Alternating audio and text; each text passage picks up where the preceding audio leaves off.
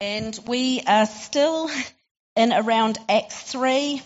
So just want to recap a little bit uh, to, to sort of put it in the context. So what was uh, what we looked at last time, what was happening here is that Peter and John had been on the way uh, to the temple, just going about what they did on a normal, everyday business. Um, and in that moment, somebody stopped them and asked a question. And so they took that opportunity. They just stepped in in the moment. It wasn't a big deal in some ways, but the outcome really was a massive life changing deal. So this guy who had been sat there, it seems, for probably most days of his life, he'd been placed there to beg because he couldn't walk. He had been lame from birth. And um, as Peter and John stop and pray for him, hope breaks out, healing comes, and the guy is radically and totally and completely healed. He can get up, he can dance. And so he, he obviously is going to be um, crazily full of excitement. Um, and so he follows Peter and John into the temple.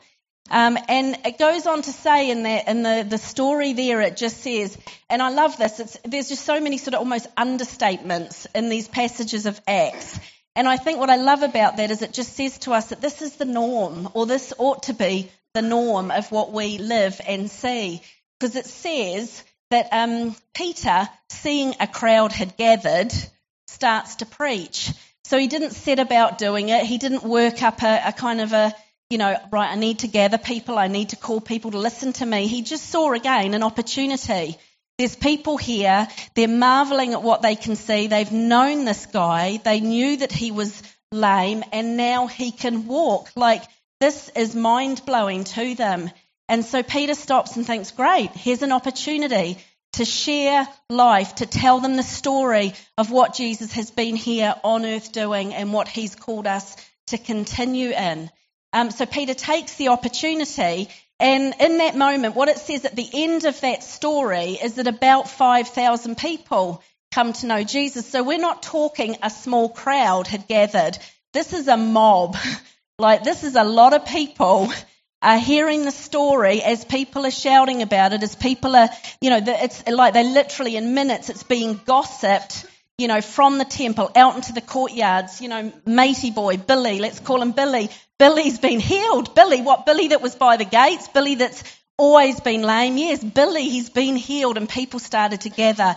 5,000 got saved off the back of Peter just taking that opportunity when it came up to speak about Jesus. But in the uh, course of that happening, was I think it got a little bit scary for those that were kind of running the temple um, they did have temple police in that, those days, or that's how it's translated, but guys that just looked after things to keep things um, operating well. And it says that um, you know they they got concerned. And there may have been a lot of reasons that they were concerned. It could have just been the size of this rabble, and like we've got to calm this down somehow before it gets out of control. It could have been what they were hearing, or it could have been what they were seeing. Um, but whatever the reasons were, they arrested Peter and John that night and threw them into prison. So, what I want to do is just pick up the story from, we're in Acts chapter 4. Uh, it's in the New Testament of the Bible if you've got one with you, or there are some around the side if you'd love to pick one up to follow the story. It will also come up on the screen. So we're picking up the story where they've been thrown in prison um, and they are brought before the court the next day. And this is what it says. Um, the next day, a meeting was called in Jerusalem. The rulers, religious leaders, religion scholars, Annas the chief priest, Caiaphas, John, Alexander, everybody who was anybody was there. They stood Peter and John in the middle of the room and grilled them. Who put you in charge here?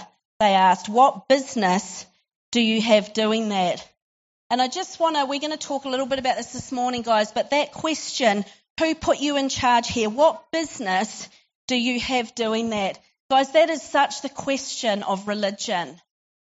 You know, it's a question that religion and the, the attack of the enemy will often come at us with, Who are you? Who gave you the right? Who put you in that place?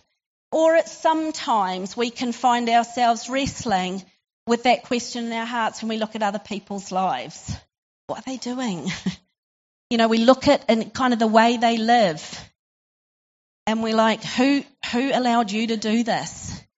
And religion is something that we know over and over and over again. Jesus came to smash, didn't he? Which is amazing because otherwise none of us would have had a chance. It goes on to say, with that, so with that question coming at him, with that, Peter, full of the Holy Spirit. So here they are saying to them, Who are you to put yourself in this place? Who are you to stand? And it says, But Peter, full of the Holy Spirit. So here God is saying, I do. I back you. I fill you to be in this place and space and be to, to be my voice piece at this point and in this time. And there are so many times where we can retreat to those other voices, but it's the Holy Spirit filling us, living in us, who's the one that continues to call us into that place of identity. With, the, with that, Peter, full of Holy Spirit, let loose. I love that. Rulers and leaders of the people, if we have been brought to trial today for helping a sick man put under investigation regarding the, this healing, I'll be completely frank with you. We have nothing to hide. By the name of Jesus Christ of Nazareth, the one you killed on the cross, the one God raised from the dead, by means of his name, this man stands before you healthy and whole. Jesus is the stone you masons threw out, which is now the cornerstone. Salvation comes no other way. No other name has been or will ever be given to us by which we can be saved. Only this one. They couldn't take their eyes off them. Peter and John standing there so confident, so sure of themselves. Their fascination deepened when they realized these two were laymen with no training in scripture or any formal education.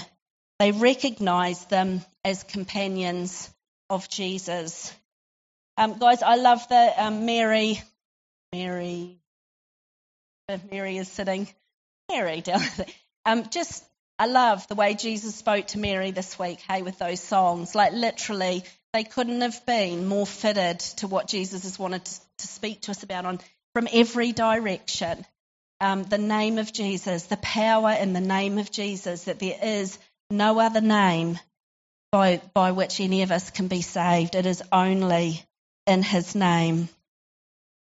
So I want to look a little bit, um, as some of you will know, because I say this most times, I'm a big movie fan, I'm a big book fan. So we always find ourselves somehow in the middle of a story having to go back or go forward to pick up what's going on here. So we're going to go back today because there are so many, you know, as Peter and John are standing in this courtroom, there are so many kind of things coming full circle. There's so many fulfillments coming together. Um, they basically they're in the same court. The last time that Peter and John would have stood in this court or been near this court was when Jesus was on trial. The same two high priests who tried Jesus were the ones that were standing in front of them. It was, substanti- it was essentially the same court that had tried Jesus, that had put him on trial that had questioned him and then that had charged him as guilty are the very same people that Peter and John were standing in front of. And I don't think that that, that would have been lost on them in any shape or form. So they were, they were being brought before a court. They were on trial. What was their crime? So their crime wasn't that they had been preaching about Jesus in the temple. Anyone was allowed to do that. But the reason that they were being brought to trial was because that they had done a miracle in Jesus' name. So for them, that was considered at the time, for the Jewish people, that was blasphemy. Miracles could only and should only have ever been done in the name of Jehovah. And here they were proclaiming that it was Jesus, the Messiah, that had healed uh, the man and allowed him to walk again. So they asked him the question that, oh, guys, if we could just have that, that Acts scripture back up on the screen, that would be amazing. And they asked that question Who put you here in charge? What business do you have doing that? And basically, what they were looking for is they were going to, you know, it was a, quite a straightforward question. They, they essentially thought they knew how this was going to unfold, that how it would roll out.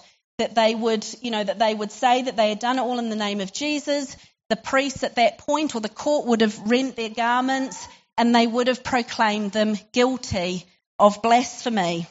But it doesn't quite go like that. But in, and in asking this question, there are two things. They're really trying to have a go. Like they really are trying to put Peter and John in a place um, way, way beneath them. Because they, they say these two things. They refer to the, the, um, the cure by what power or in whose name have you done this? It was considered really disrespectful. Like, really, they were totally rubbishing in their language what had actually taken place by not referring to the miracle um, in, in the enormity of what it was. And then they follow it up when they say, you know, um, by what power or in whose name have you done this? And the way it's recorded is like this the word you comes at the end of the sentence. And whenever it was put at the end of the sentence, it was done in order to call question on somebody's identity. So what they were essentially saying was, Who are you, you poor, ignorant fisherman? Who are you to have done this? Who are you to be standing here? Who are you, you poor, ignorant fisherman? And so we have to go back, or I love going back at this point, to a little bit of the beginning of the story. Because I think it just says so much to us guys about our journey. Of, you know, it, it says they were recognized as companions of Jesus. And isn't that something amazing? Like, isn't that what we would all long to be recognized for as we live out our lives, as we love those around us, as we declare things in the name of Jesus? but for our own hearts, if nothing else. Like to get to the end of it all and just and just know or have others declare. Man, Angela, she was such a friend of Jesus. You know, that's what she's known for. And I think that's really beautiful. So let's go back to the beginning in Luke chapter 4 5 of Peter's journey in this. So in Luke chapter 4, it says that Jesus had been to Peter, Peter's house. And when he went to his house, Peter's mother had a really bad fever. So they had asked Jesus if he would pray for her. There's no record as to whether Peter was either there or not or was involved in that request. But anyway, she hadn't been able to do anything. They pray, Jesus prays for her and she is totally healed. So that's kind of the, the little story that falls before the one that we're going to look at. And this is what it says. Once, when he was standing on the shore of Lake Gennesaret, the crowd, this is talking about Jesus, the crowd was pushing in on him to better hear the word of God. He noticed two boats tied up. The fishermen had just left them there and were scrubbing their nets. He climbed into the boat that was Simon Peter's and asked him to put out a little from the shore. Sitting there, using the boat for a pulpit, he taught the crowd. When he had finished teaching, he said to Simon, Push out into deep water and let your nets out for the catch. Guys, this is where the invitation begins. Jesus begins to connect with Peter and invite him into something. Simon says, Master, funny, Simon said, really, sorry, slip of the back to my childhood. Simon says, uh, Simon said, Master, we've been fishing hard all night. Or in other words, um, Master, we've actually been fishing our whole lives. Like, we're fishermen.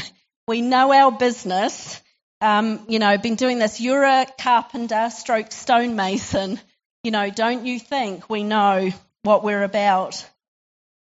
Um, we've been fishing all night and haven't caught even a minnow.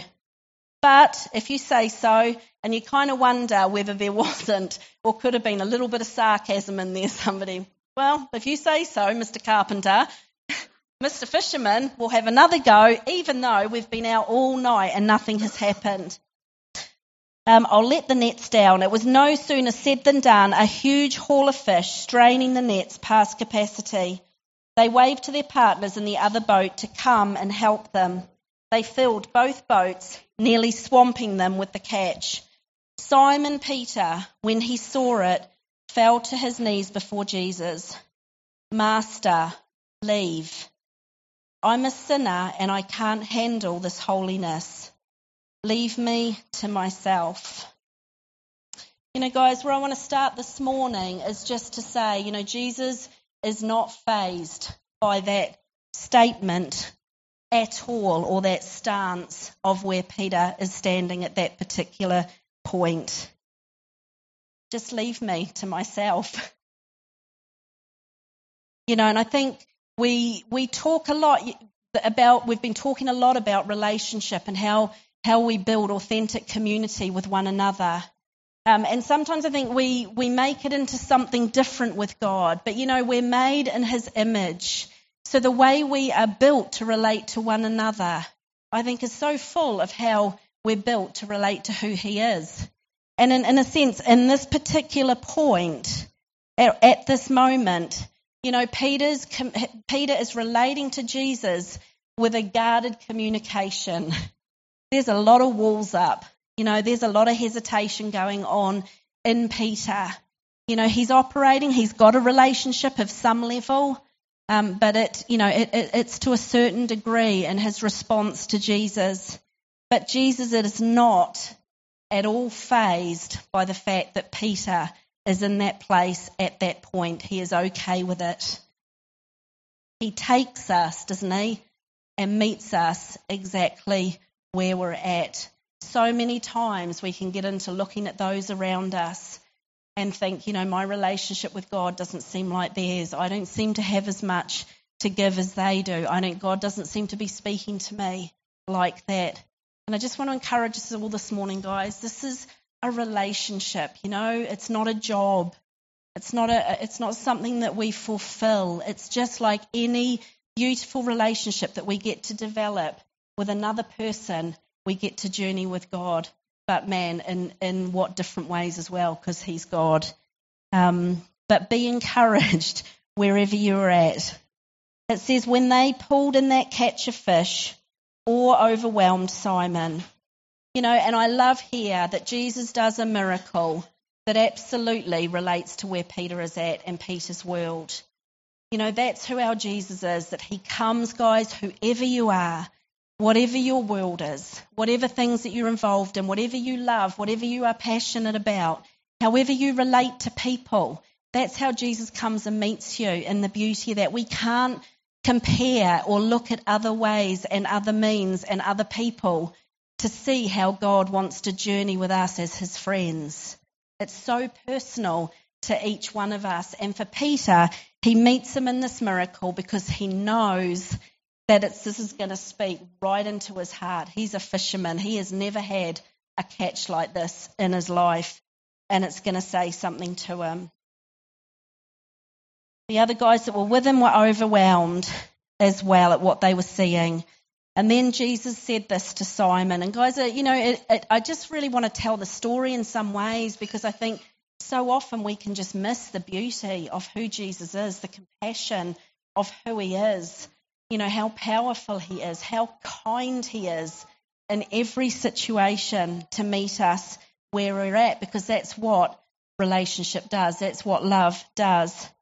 But this is in Jesus says to Simon, There is nothing to fear. But don't you love that? That that's his response? You know, he doesn't start pointing a finger. He doesn't say, Simon, you know, because in lots of ways, Peter had at least known about the miracle of his mum in law getting healed. He'd at least known about it. But you know, he wasn't in this crowd listening to Jesus. He hadn't positioned himself in that place He was actually out tending to his job, busy with his life, looking at other things. And, and Jesus steps right into the middle of that, you know, and he, he meets him where he's at. And he says there's nothing to fear. And when it says fear here, it's not because Peter was literally afraid of him. The word fear is can also mean to withdraw from, run away from, or avoid. So Jesus is saying, guys, you know, it, it, might feel big, or everything you're beginning to see about me, everything you know about me. And I, I, guys, this has been so challenging my own heart because, you know, it doesn't matter whether we've known Jesus for five minutes or whether we've known him for 20 years.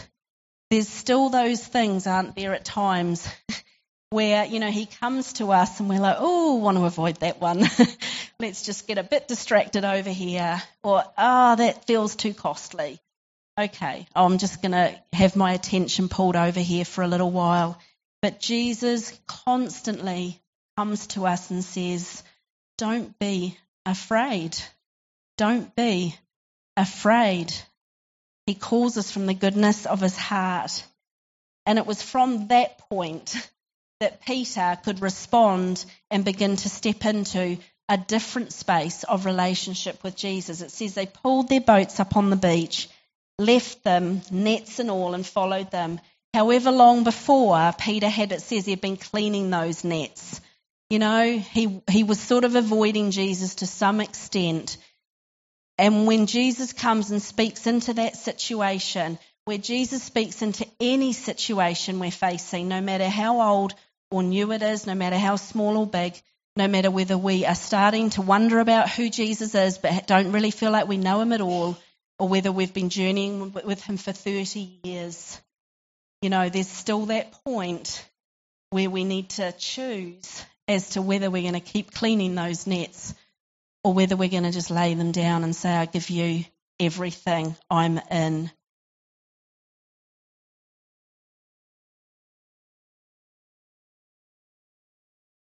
And I think that, you know, the enemy so often wants to keep us back in that place, doesn't he?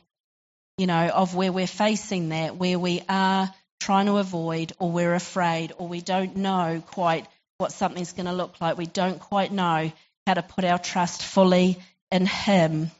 And so, like those accusing voices in that courtroom, they just stand there and they say, Who are you? They were trying to take them back to the shores of Galilee to say, You ignorant fishermen, you should have stayed there.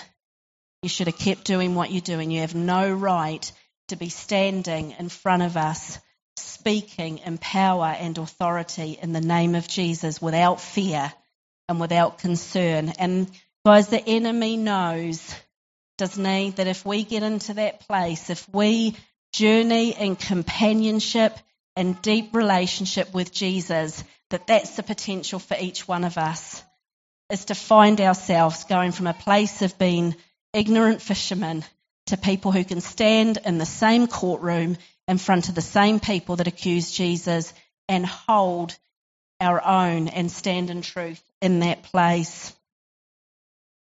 But for these guys, there was no going back.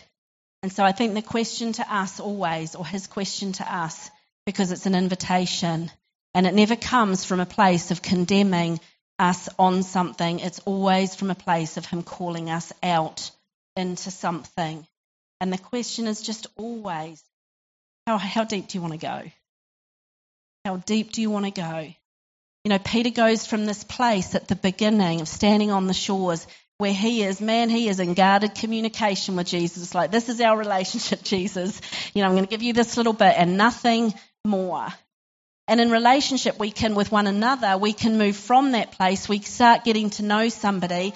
And as Peter and John and the others journeyed with Jesus, they began to do this as they lived with him day in and day out. And they saw what he did. And they looked at the way he loved people and they looked at his responses. And they got to have a go at praying for people. You know, that it developed into a little bit more than guarded communication, didn't it?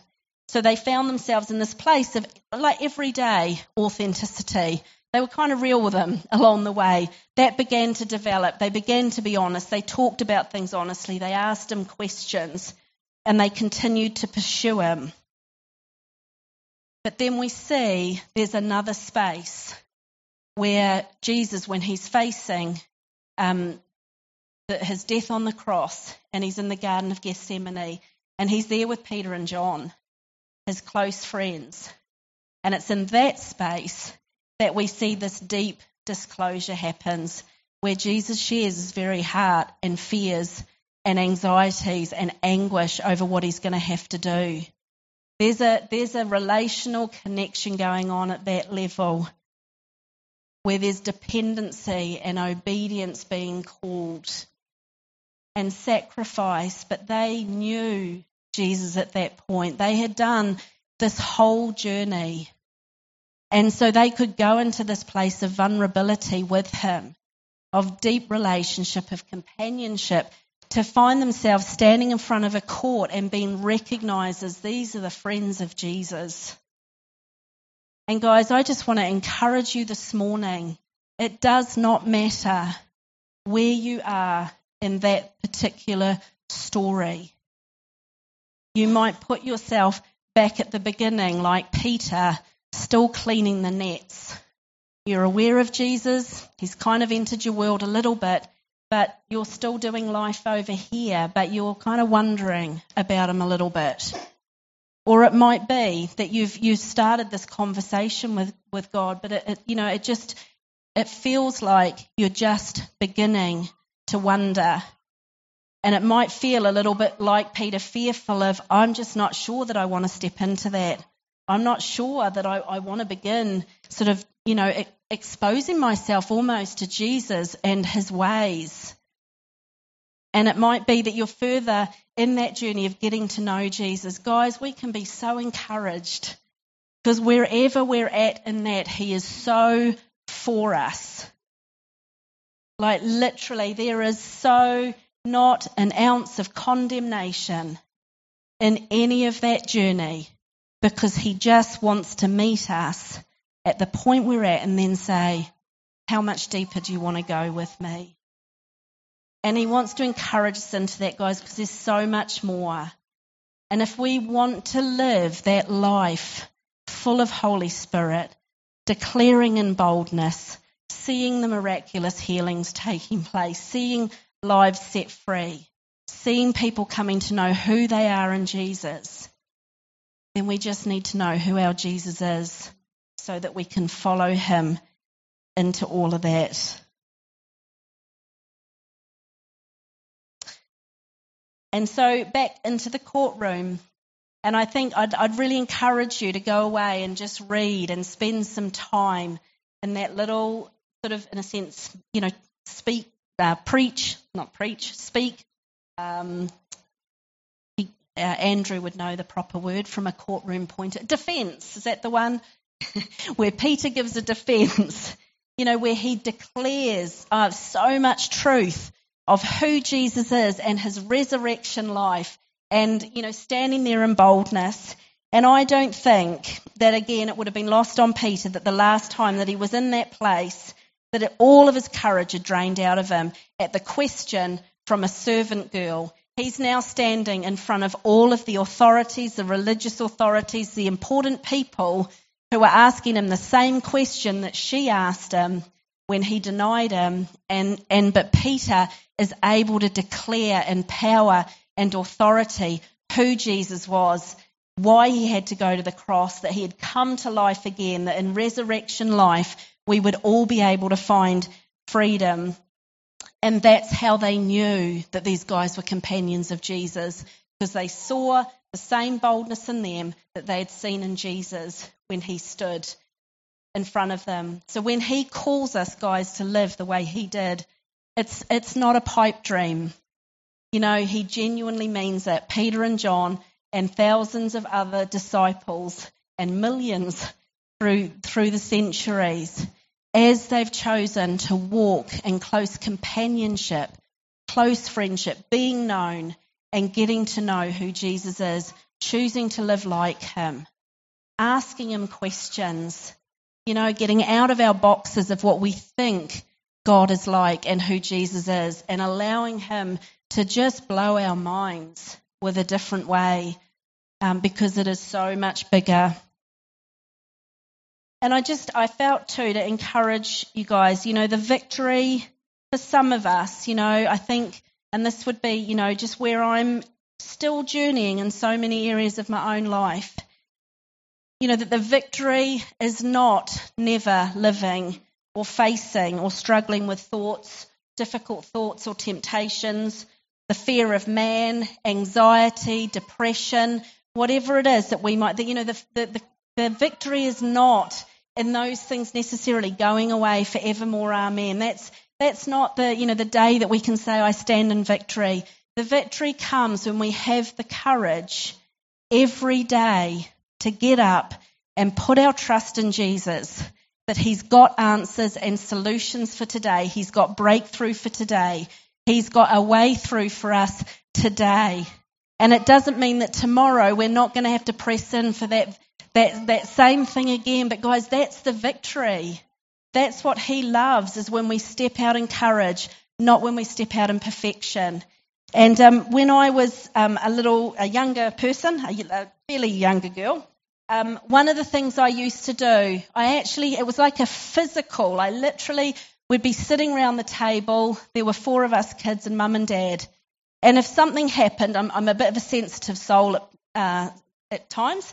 And um, if something happened, if I felt laughed at, or if I felt overlooked, if, if something triggered a, a sense of shame in me or an I'm not good enough, I would literally, and they, I mean, it was funny and it kind of sounds funny, but I would literally slide. I wouldn't get off my chair. They said I would just slide and disappear under the table. I physically demonstrated what Adam and Eve did in the garden when they were like, we need to hide you know, what Peter was faced with. Are you going to be afraid, Peter? Are you going to avoid me? Are you going to stay away or are you going to step in? And I would slide under that table. And I love that word of Ruth this morning that there is place at the table. But there are many days still, many days where I have to get up in the morning and I have to choose to get out from under the table. The battle to, to, to, to put myself there again, to take on the voice of the, the things that the enemy would come at me with, to not stand in what Jesus says. You know, it, it's, a, it's often a daily choice for all of us to, in those, those things that, that just come at us, but the victory, the victory is in that I can get to sit back at that table because Jesus places me there and he has given me space. And whatever it is that he says, his grace, guys, is enough. In another book of the Bible, Paul talks about it. My grace is enough. It's all you need. My strength comes into its own in your weakness. And Peter, bless him, we love him. He still went on, even after all of these things. It wasn't like he had reached this pinnacle. He was now a companion of Jesus. It was all you know, perfect. He still goes on later on in other points in the Bible and has to be challenged because he goes back into some of his old ways. He still gets it off kilter. And I think we need to increasingly stand into this place of there is no point that we reach, there is no line that we cross where we become, you know, followers of Jesus. We are all walking a journey in relation to Him. And we may feel far away and we may be up close and we might have been up close and we now feel like we're further away because it's just a relationship. You know, if I don't hang out with Ro for eight months, I'm going to feel a little bit further away of knowing what's going on in her life. But if I see her weekly, you know, I'm going to know what's happening. I'm going to know what's on her mind. I'm going to know what's on her heart. And that's what Jesus calls us into, guys. As we live this out together, as we're called to be an authentic community, He calls us to do it from a place of really deep companionship with Him. Increasingly just getting to know Him, loving what He loves, letting go of the things that He doesn't love, and really loving those around us in so many ways. So I'd love it if um, Mary, maybe if you were um, able to come and play that song again, because I'd just love us to have a little moment to respond Because I think it is just always that question for our hearts, guys. How much deeper do we want to go? Are there still are there things sitting in our hearts at the moment that would just keep us or mean we, we want to avoid maybe just getting up a little bit closer or allow Jesus in a little bit more into those places of our lives? And it's just a continue. This is not a, you know, it happens today and then we go away sorted with it. It's just another day in the everyday of your life of getting to choose to respond to Jesus. There's nothing magical about this. But I think it always feels right, doesn't it, to give him an opportunity and for us to take an opportunity to respond to him when we've got them. So I'd love us just to, you, please feel free to stand or sit and just respond to Jesus. You know, if it helps, we were learning yesterday about, you know, putting yourself in that story. And just allowing Jesus to come and meet with you, to speak to you.